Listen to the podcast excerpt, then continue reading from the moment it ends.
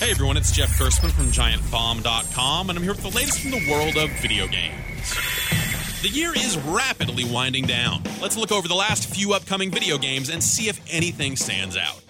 December 1st, we'll see the release of Rainbow Six Siege, which is a multiplayer focused hostage situation where you either barricade yourself in a position or attempt to breach said position for a rescue. It seemed okay back at E3 this year, but also a little one note. Just Cause 3 is also due out on the same day. It's a big, crazy open world explosion simulator where you glide around the world with infinite bombs and do whatever. It looked great the last time I saw it, but hopefully there's more to it than simple wild chaos. Nintendo's got Xenoblade Chronicles Cross. Early word on this Wii U RPG has been very positive, but it might not be the game for you if you're looking for something that gets going quick. From here on out, it's year in review season. What will win our Game of the Year award? Well, I've got to go figure that out.